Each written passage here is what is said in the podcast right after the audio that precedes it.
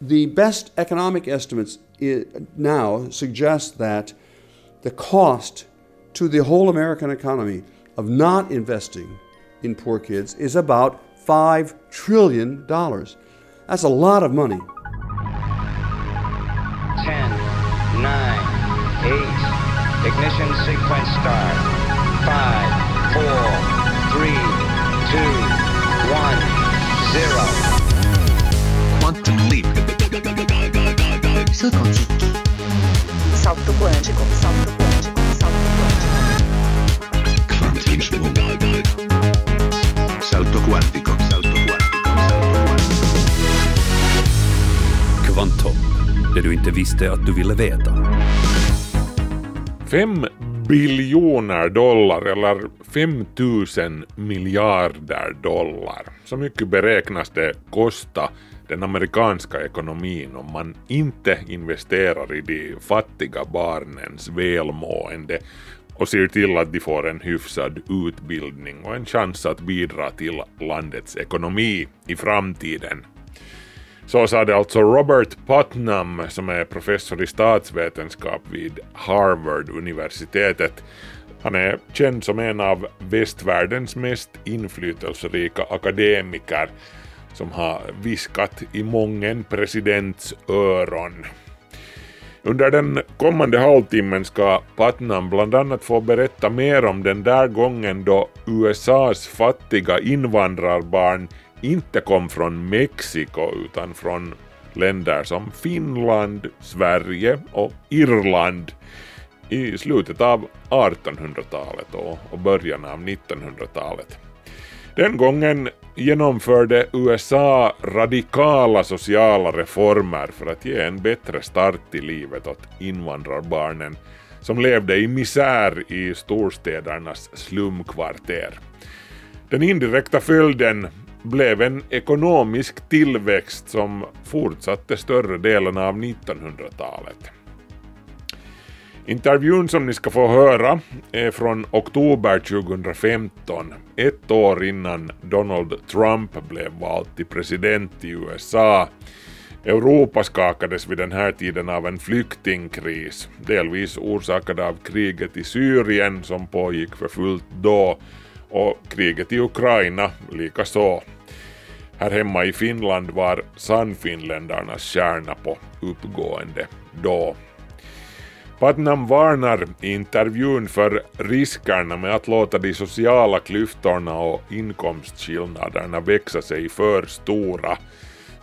Var och en kan ju komma ihåg tjugofemton och jämföra med situationen idag. Har det blivit bättre eller sämre? Hur mår samhället?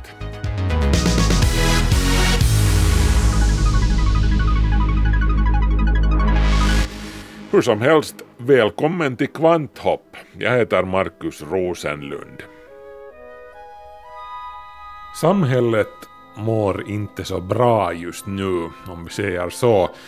Och då talar jag inte om länder som Syrien eller Ukraina där folk dödar varandra på löpande band, utan de rika västländerna, dit Finland hör, åtminstone tills vidare. Västvärlden är lite illa däran just nu. Och var man än befinner sig i väst, om det sedan är i Finland, Tyskland eller U S A, så är symptomen mer eller mindre detsamma. Vi har ekonomiska klyftor som bara blir bredare och djupare. Vi har sociala orättvisor. Vi har en allt mer polariserad och rå samhällsdebatt. Vi har nationalister och extremrörelser som vinner val till höger och vänster. Och regeringarna, de svarar på det hela med ännu hårdare åtstramningspolitik. Hur ska det här sluta? Vi ska komma till det alldeles strax. Det behöver faktiskt inte sluta illa alls, som vi ska få se. Vi har varit i liknande situationer förr och kommit ur det hela starkare och som vinnare. Jag träffade amerikanen Robert Putnam som är professor i statsvetenskap vid Harvard University i U S A. Putnam, som har beskrivits som en av de mest inflytelserika akademikerna i världen just nu, är mest känd för sin teori om socialt kapital. Och vad är det nu då? Nå jo, alltså socialt kapital är summan av allt vanligt folks engagemang i samhället. Både politiskt och socialt engagemang. Hur aktiva vi är i föreningsliv, välgörenhet, talkoarbete, hur mycket vi läser tidningar och hur noga vi håller oss ajour med vad som händer i hemkommunen till exempel, hur mycket vi litar på varandra och på våra folkvalda. Allt det här påverkar demokratin och leder till att vi här i Norden till exempel har ett rikt socialt kapital, medan till exempel Ryssland inte har det. Som privatperson kan jag ha gott om socialt kapital, trots att jag inte är förmögen när det kommer till pengar. Men i praktiken så är samhällen med rikligt socialt kapital också mera välmående finansiellt, säger professor Robert Putnam. If you look around the world, there are two other characteristics that are strongly correlated with high social capital. Economic equality. More equality means more social capital. And ethnic homogeneity. More homogeneity means more social capital. Ekonomisk jämlikhet och små inkomstklyftor betyder mer socialt kapital i samhället och vice versa. En annan sak som tycks gå hand i hand med socialt kapital är etnisk homogenitet. Det vill säga då invandringen ökar till exempel så blir samhället mer splittrat och det uppstår sociala klyftor och problem, alltså minskar det sociala kapitalet. Men det är kanske att dra en förhastad slutsats att säga att det här är ett ställningstagande mot invandring. I det långa loppet kan vi alla vinna på invandringen, som vi ska höra senare. Men det här hindrar ju förstås inte populisterna från att utnyttja folks rädslor för det främmande. Sannfinländare, Sverigedemokrater, Donald Trump i U S A, samma skrot i olika förpackningar, säger Putnam, och finner det lite lustigt att invandrarfientligheten är så stark i ett land som U S A, där så gott som alla är invandrare. That's even though America is an immigrant nation. Even despite the fact that all Americans are immigrants, there still is the the rapid growth of, of immigration pressures in America has caused this increase in racist sentiments. Um, and you could say that um, just as there are true Finns in uh, Finland, uh, Donald Trump represents or represented to some extent true Americans. By that I mean not that he's really a true American, but that that's the sentiment that he's expressing. We Americans, and we don't like these foreigners. Um, and that's, you can see that kind of polarization, you can see it in Germany and in France and in, and in Britain and in Denmark and in Sweden, all over. Donald Trumps rasistiska jargong gör honom till en motsvarighet till våra sannfinländare, en sann amerikan, menar Putnam, och tillägger att Trump naturligtvis inte är mer sann än någon annan amerikan, men det är den här vi mot dem uppdelningen som han rider på. Och samma polarisering av samhället är som vi vet på gång så gott som överallt i västvärlden. Det här är ju onekligen en oroväckande utveckling. Jag frågar Robert Putnam om man kan dra några paralleller mellan västvärldens situation idag och någon annan period i historien, och om vi i så fall kunde tänkas lära oss någonting av hur man hanterade liknande utmaningar förr. Jo då, säger Putnam, vi behöver bara gå drygt hundra år tillbaka i tiden för att känna igen oss. There are many deep parallels between the situation of America today and the situation in America at the end of the nineteenth century, around, roughly speaking, eighteen ninety. Uh, to begin with, that was the last period in which there was a great gap between rich people and poor people. If you look at some of the charts, for example, in the book by the, Ital- uh, by the French uh, economist Piketty, it shows very high inequality in America now and very high inequality in America around eighteen ninety to nineteen hundred. Tiden kring sekelskiftet artonhundra till nittonhundra var en tid med väldiga inkomstklyftor i U S A, säger Putnam. De enorma sociala orättvisorna under den här tiden och parallellerna till vår egen tid är något som också den franska nationalekonomen Thomas Piketty också tog upp i sin bok Kapitalet i det tjugoförsta århundradet. Tidsandan då och nu är den samma, även om namnen är andra. Then it was Rockefeller and Carnegie and other rich Americans. Now it's Gates and And, and hedge fund managers and so on, but that was the first similarity. På den tiden var det Rockefeller och hans kompisar. Idag är det Bill Gates och de övriga superrika amerikanerna som sitter på rikedomarna. Den här uppdelningen i superrika och superfattiga är den första likheten med vår tid. Den andra är invandringen. The second similarity was that was a period of high immigration. The two periods in American history when we had very high rates of immigration were then and now. And many of those immigrants, now they're Mexicans or, or Latin Americans or Filipinos. Then it was Finns and, and uh, Poles and, and Russian Jews and, and Italians and so on. They were at the bottom of the hierarchy. And there was this enormous social gap in the society.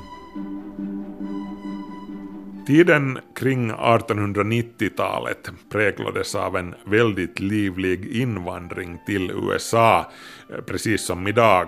Fast med den skillnaden att invandrarna numera främst kommer från Mexiko och det övriga Latinamerika och från Filippinerna. På artonhundranittiotalet då var invandrarna polacker, finländare, italienare, ryska judar och så vidare. Och de hamnade alla längst ner på samhällets hierarki, säger Putnam. De sociala klyftorna var jättelika. Och som de rika såg på saken så var det här helt i enlighet med naturens ordning. Det var ett slags social darwinism som rådde. And the bottom line then was the claim, false claim, but the claim that America would be better off if everyone was just selfish. If everyone only was selfish and looked after themselves and the devil take the hindmost.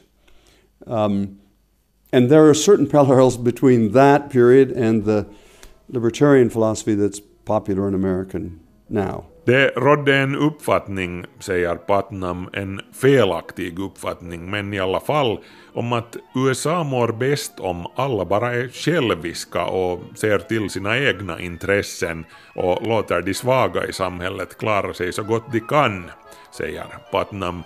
Samma anda råder bland anhängarna till den så kallade libertarianismen som är väldigt populär i U S A just nu. Också här i Finland så är den här filosofin inte helt utan vänner, om vi säger så. Men summa summarum alltså, det såg riktigt dystert ut då, cirka nittonhundra, i flera avseenden precis som just nu. Det var och är en tid med enorma problem som gör att man lätt drabbas av en känsla av hopplöshet om man längtar efter reformer.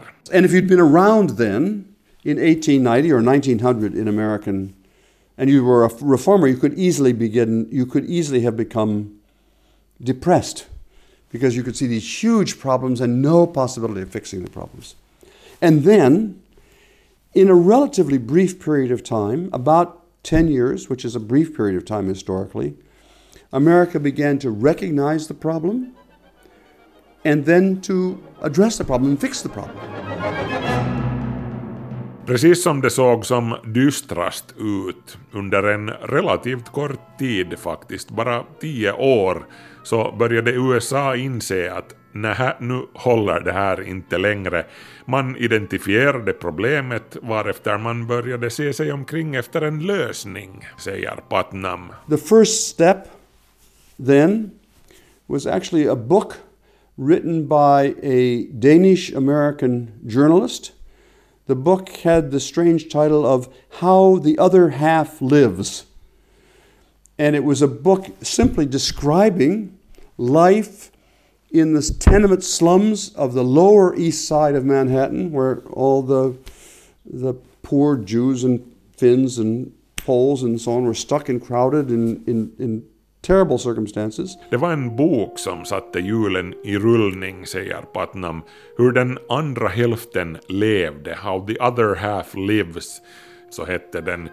Författaren var en dansk immigrant vid namn Jacob Riis, och boken gick helt enkelt ut på att Riis beskrev förhållandena som immigranterna, det vill säga judarna, polackerna och finnarna i hyreslummarna på Manhattans Lower East Side levde under.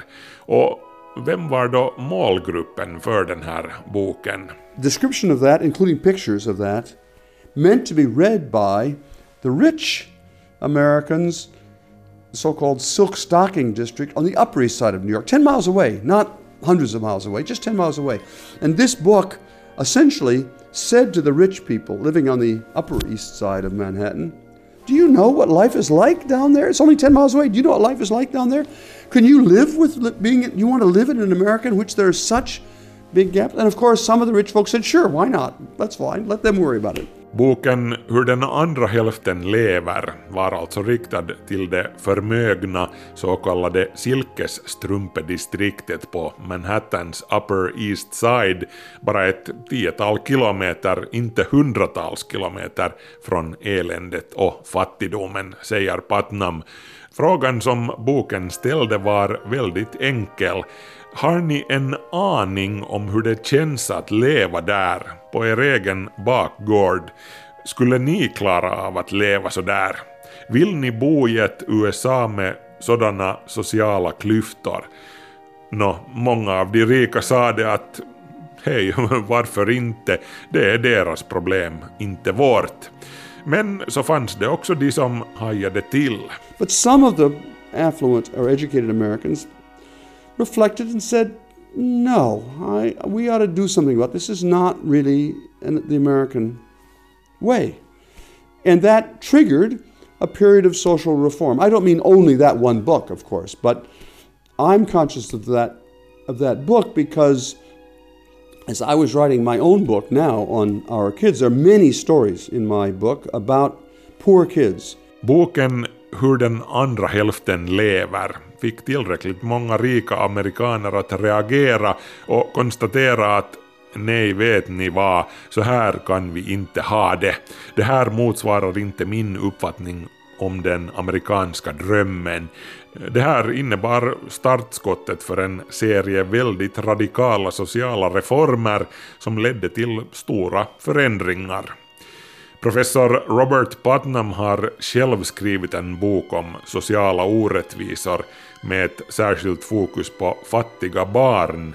Den heter Our Kids: The American Dream in Crisis, eller Våra barn, den amerikanska drömmen i kris.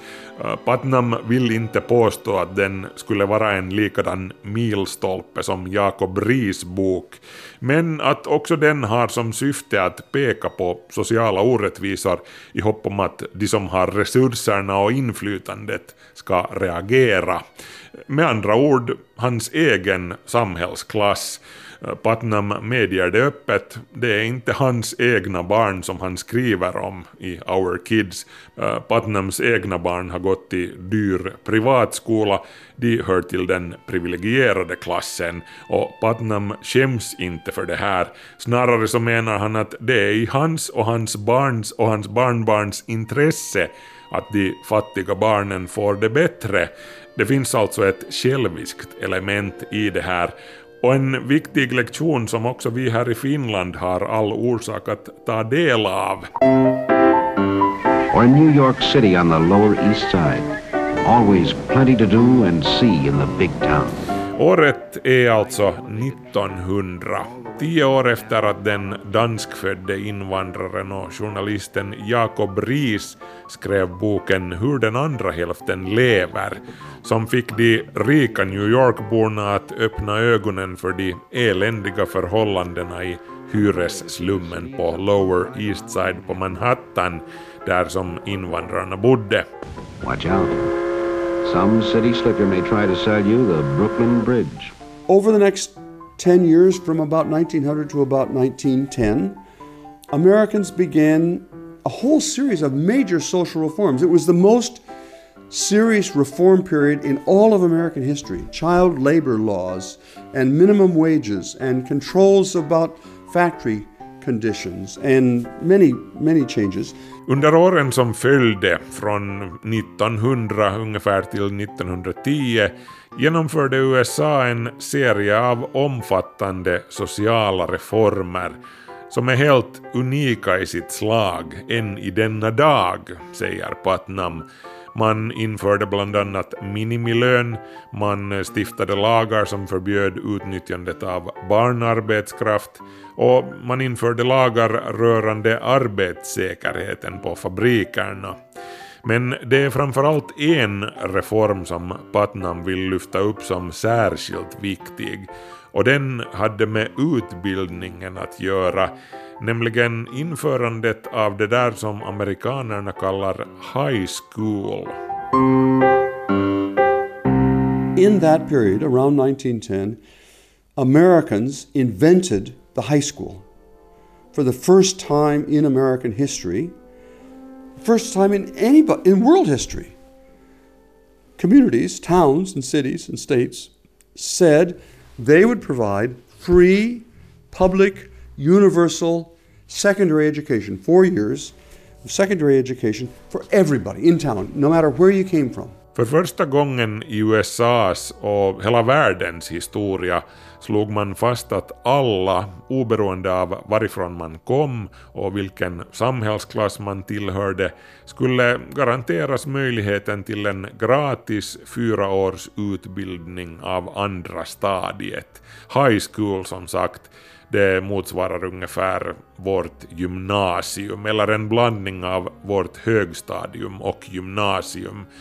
Och på den här tiden, för drygt hundra år sedan, var det här någonting helt oerhört.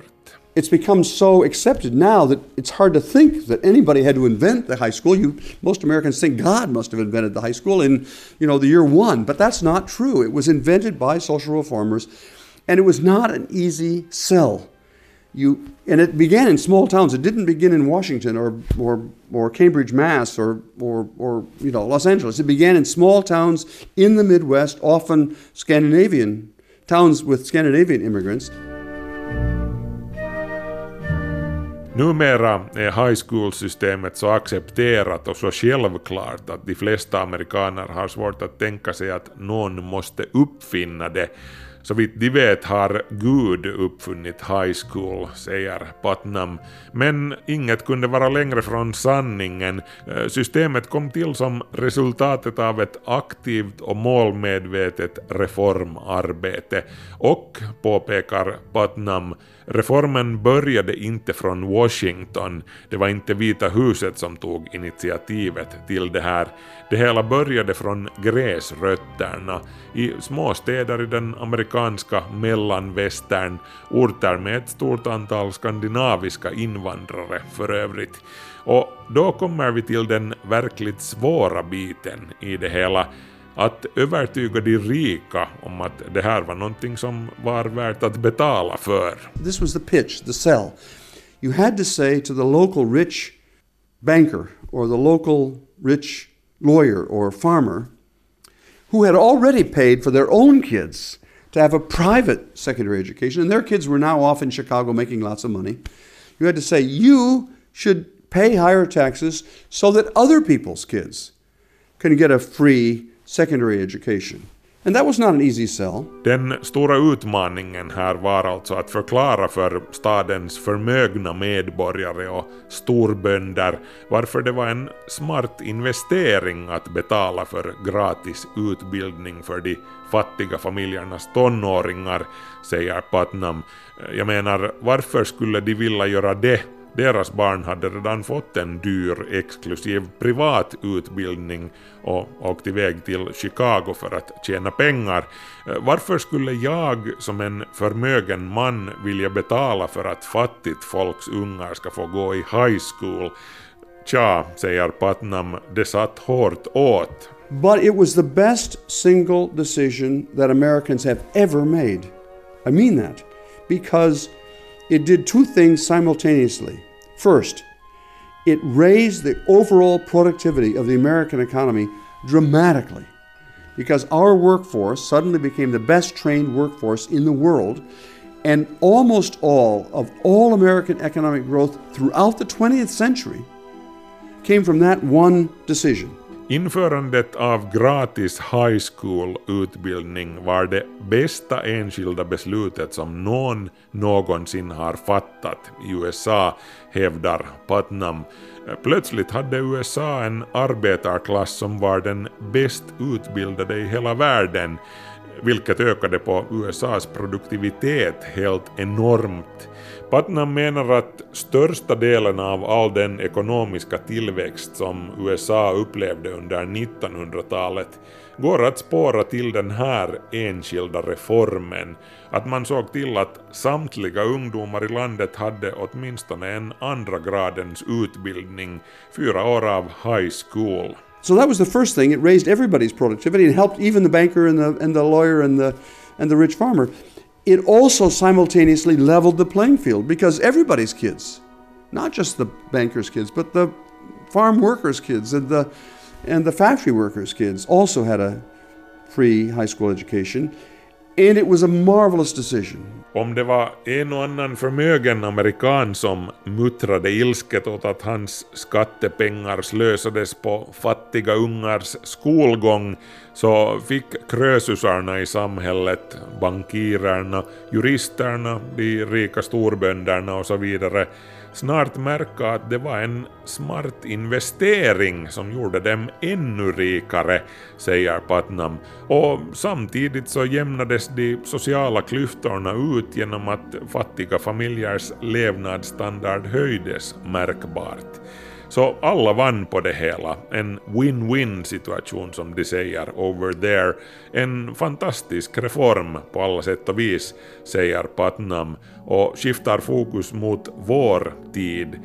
För att ta oss ur den nuvarande krisen så måste vi vara lika visionära som de var år nittonhundra, säger han. I'm not saying that for our current situation, what we need is the high school system. We've already done the high school, but I am saying that we need for the twenty-first century to be as visionary as those folks were and as bold as they were, because the sh- in the short run, creating universal high school education was expensive. It was not cheap to create a whole set of high schools.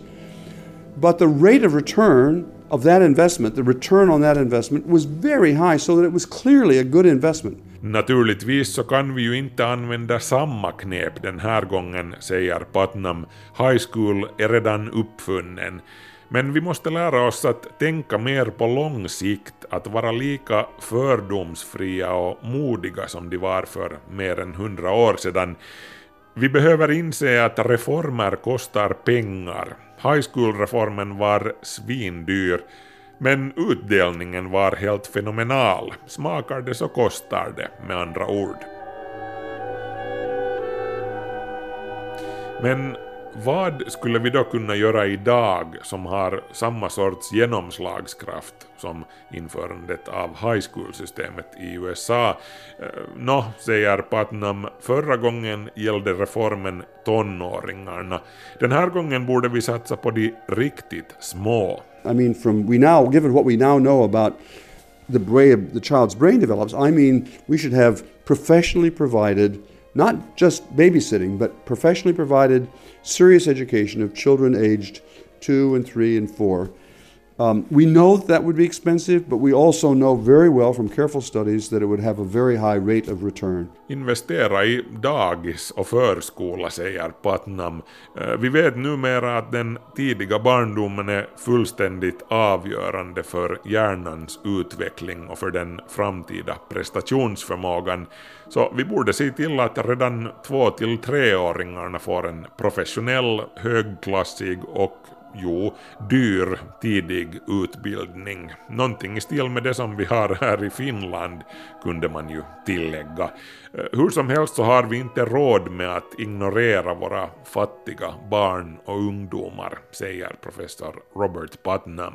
The best economic estimates now suggest that the cost to the whole American economy of not investing in poor kids is about five trillion dollars. That's a lot of money.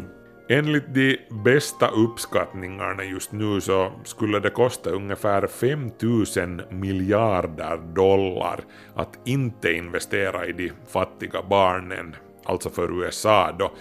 Hur så då, undrar någon kanske. Nå, säger Putnam, fattiga barn som blir utslagna blir dyra för samhället. Kriminaliteten ökar och samhället måste bekosta fler fängelser och poliser. Fattiga barn är sjukare och de behöver vård. De växer upp till sjuka vuxna som behöver vård. Och det här faller på samhället, på mig och mina barn, säger Putnam. Och fattiga barn är inte lika produktiva heller som vuxna jämfört med barn som har fått en knuff uppåt ut ur fattigdomsfällan i ett tidigt skede. Det här är den viktigaste orsaken till att vi som samhälle måste se till att ge den bästa tänkbara starten i livet åt våra barn. Vi kommer att behöva deras insats. Under the current circumstances, there are lots of genuinely very talented kids who are coming, growing up in poor backgrounds, but who are not able to get a college education, not just because of the cost of college, but because their whole lives they've been held back. Those are people whose talents we cannot afford to lose. We need all the talent we can get. Det finns en mängd unga, genuint begåvade människor i samhället som växer upp i fattiga förhållanden och som därmed inte har samma möjligheter till att skaffa sig en universitetsutbildning som barnen till de rika föräldrarna har, säger Putnam. Inte bara för att college är dyrt, men för att de har tryckts ner ända sedan de var små. Det här är unga, smarta människor vars talang vi inte har råd att förlora. Antecknar ni nu, beslutsfattare här i Finland som lyssnar på det här. Vi behöver all den talang som vi har. Du har hört en intervju från tjugo femton med Robert Putnam, professor i statsvetenskap vid Harvard-universitetet. Ett nytt kvanthopp igen nästa lördag på Yle Arenan och i Yle Vega. Har du ärende, skriv gärna till kvanthopp snabel-a yle punkt fi. Jag heter Markus Rosenlund. Ha det bra tills vi hörs igen. Hej så länge!